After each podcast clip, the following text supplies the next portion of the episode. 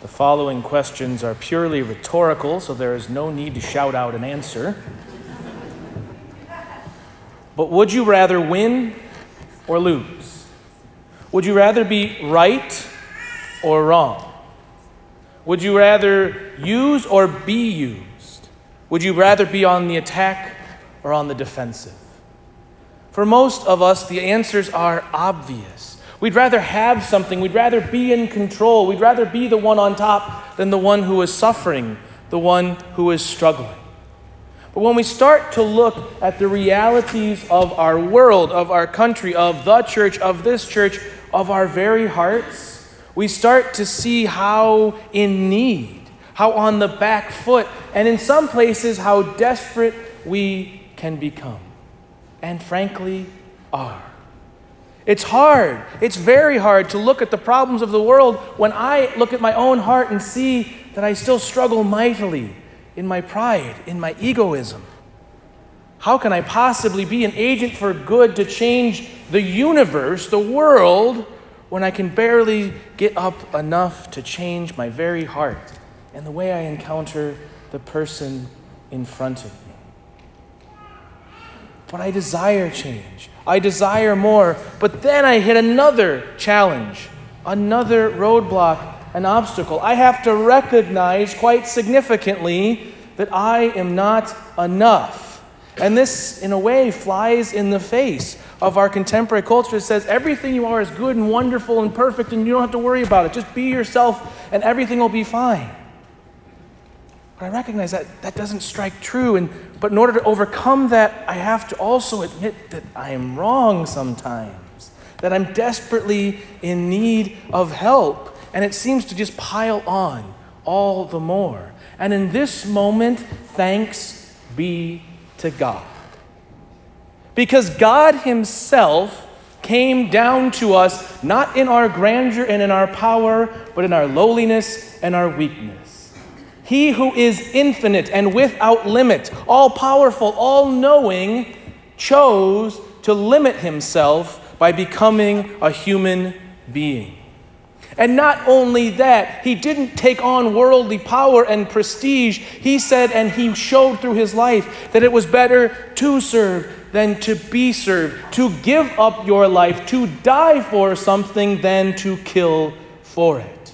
And thanks be to God because in my loneliness, in our loneliness, in our struggle, who is there with us but Christ Jesus Himself, who is alive, who conquered sin and death, who has a plan for each and every one of you and wants to walk with you.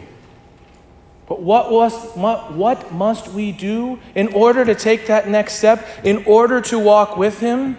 We must pray without ceasing. Otherwise, we're just another politician or we're just another expert. But the Lord doesn't need or want those. He wants hearts converted, lives changed. He wants the witness of His cross, of His victory over sin and death, to be the witness we provide to the world. And the only way we can know what that looks like in our life, in your marriage, in your job, in your friends and relationships, in everything is to pray. And to pray not timidly, not to ask for the little things, but to pray boldly and courageously, to never settle, to ask for everything, to put it all entrusted to the Lord, and to let Him show you the way. Because as the widow, who in this society has zero value, goes to the judge and begs and begs and begs, and finally gets a decision, our God, who loves us infinitely, will respond, as Jesus said, speedily to our cause and in our favor. But we must pray. Pray without ceasing. To pray boldly and courageously for anything and everything we desire and need in this world. To pray with humility but also with magnanimity. To pray recognizing that I don't deserve these great things in the world because of my struggles, because of my sin, because of my brokenness, but I desire to be great so that God might be magnified through my life. Not in worldly ways, but in His ways. That is what it means to pray with humility and magnanimity. To pray with friends, to invite them into the battle with us when Moses, in the first reading, goes up to pray over the battle, he takes Aaron and Hur with him.